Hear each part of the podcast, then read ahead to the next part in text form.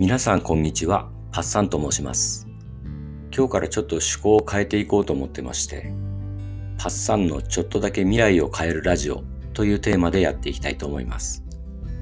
で、何をお届けしたいかというと、ちょうど1年くらい前のことなんですけど、僕にはすごい大きな変化があって、それまで人生は基本辛いものだと思っていたのが面白いものになったんです。その話をしたいんです。で、これをきっかけにブログを書くようになって、その最初の記事というか手記みたいな感じなんですけど、そこに僕の苦しみとそこから解放されていく過程を書いてあるので、それを読みたいと思います。もし今生きているのが辛いとか将来が不安だと思う人は、もしかしたら助けになるかもしれませんので、少し長いですが聞いてみてください。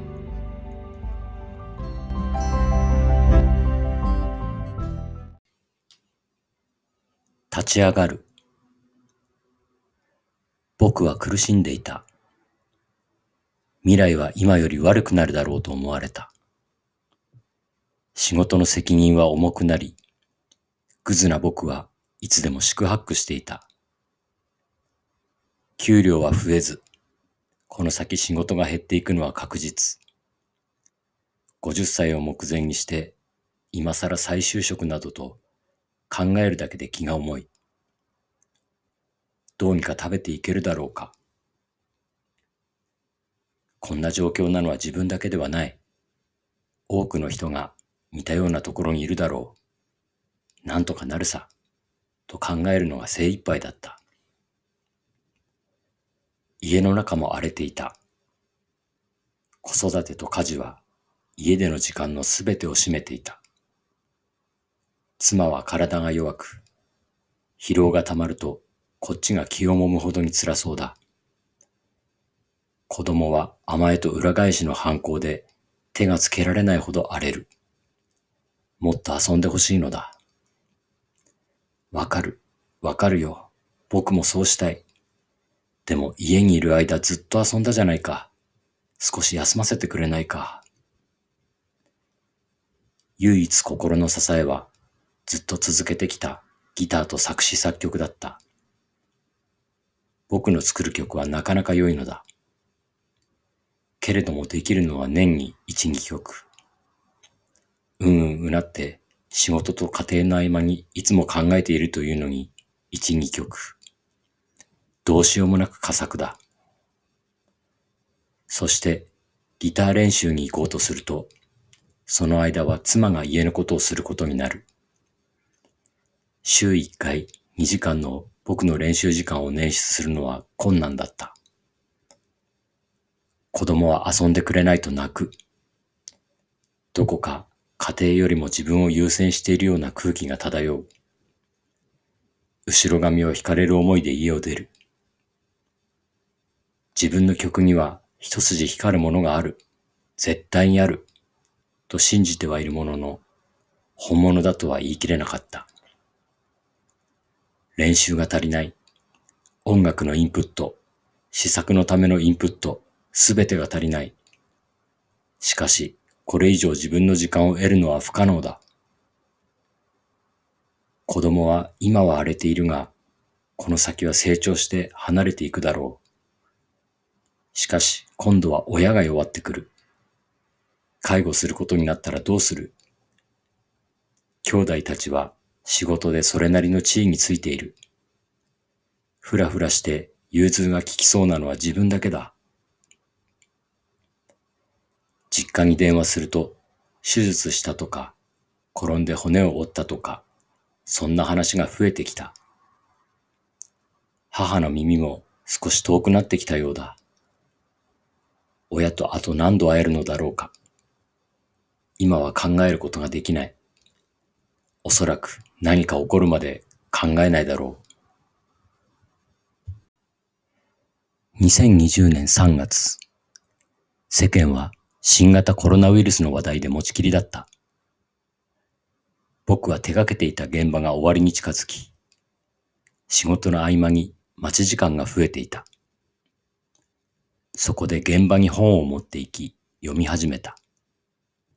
本に飢えていたのだ。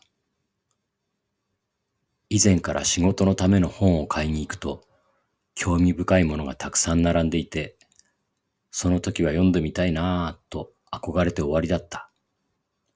それが今は仕事の合間の待ち時間が2時間はある。何から読もう。僕はワクワクして5年も前に妹から譲り受けた古い Kindle で検索し始めた。まずは子供のことが気になっていたので、子育てと心理学について。2冊ほど読んだがあまりピンとこない。その後、数年前からベストセラーだというアドラー心理学の嫌われる勇気を読んだ。これが驚きだった。今まで自分にとって音楽や文学は心を慰めてくれるものだった。しかしこの本は実際に自分を救ってくれるものだった。中でもこの中の課題の分離という考え方は鮮烈だ。この考え方をもって今日から新しいことを始められる。そんな希望を持たせてくれたのだ。本はすごい。もっと読みたい。僕はまた気になっていた本を手に取った。金持ち父さん、貧乏父さんだ。これも大ベストセラー。嫌われる勇気がすこぶる良かったので、僕はもうベストセラーを信用することにした。音楽の場合は大ヒットしているものに興味がなかったが、本は別だった。実はこの本を読み始めるのは少し抵抗があった。僕は今まで金のことばかり気にするのは卑しいとどこかで思っていたし、尊敬できない金持ちも知っていた。投資家というものに良いイメージを持っていなかったのだ。それでも気になったのは、中田敦彦さんの YouTube 大学で取り上げていたのが面白かったからだ。高い教育を受けても金持ちにはなれない。お金のことは学校で教えてくれないからだ。そして長時間働いても金持ちにはなれない。時間には限りがあるからだ。学べ、難しくない。中学レベルの計算ができれば十分だ。え、そうなの？と今まで自分が常識と思っていたことが次々に覆される快感。非常に面白く、そして未来の自分を救うためビジネスを持てという教えがぐっとくる。自分にも何かできることがあるんじゃないか。今からでも遅くないぞという希望をもらった。次に手にしたのは7つの習慣だ。歴史的名著という紹介を随所で見かけていた。少々固めのタイトルとそのボリュームから一瞬たじろぐ。以前の僕は知読のあまり途中でやめてしまうことが多かったのだ。しかし、これも読み始めたら最高だった。前述した嫌われる勇気のアドラー心理学にも通ずる心の持ち方の本。難しい言い回しもあるが、心を打ち抜く金言がこれでもかと詰まっている。この本を読み終わる頃、僕はステイホーム週間に入り、2週間丸々妻と娘と過ごすことになる。本の内容は家族との関係を見つめ直すのに最適だった。相変わらず喧嘩したり揉めたりしながらも、感情的な怒りにいつまでもとらわれないこと、そして相手の立場にできる限り歩み寄るべきことを学んだ。こんなにずっと3人一緒にいるのはこの先あるのだろうか。本当に貴重な時間だった。この本を読んでいたおかげで、ステイホーム習慣は僕にとってはかけがえのない時間になったのである。僕はもう一月前の暗さから解放されていた。この3冊から受けた啓示を胸にもう一度生き直してみたいと思った。もちろんすべてが今すぐ解決するわけではないだろう。しかし自分が機嫌よくいられればそれだけでかなりの変化だ。それが本物ならば、周囲にも良い影響が生まれるかもしれない。僕は高3の終わりにザ・ブルーハーツを聴いて、一夜にして人間が生まれ変わるほどのショックを受け、音楽をやるようになった。その時以来の衝撃と変化が再び起こったという話でした。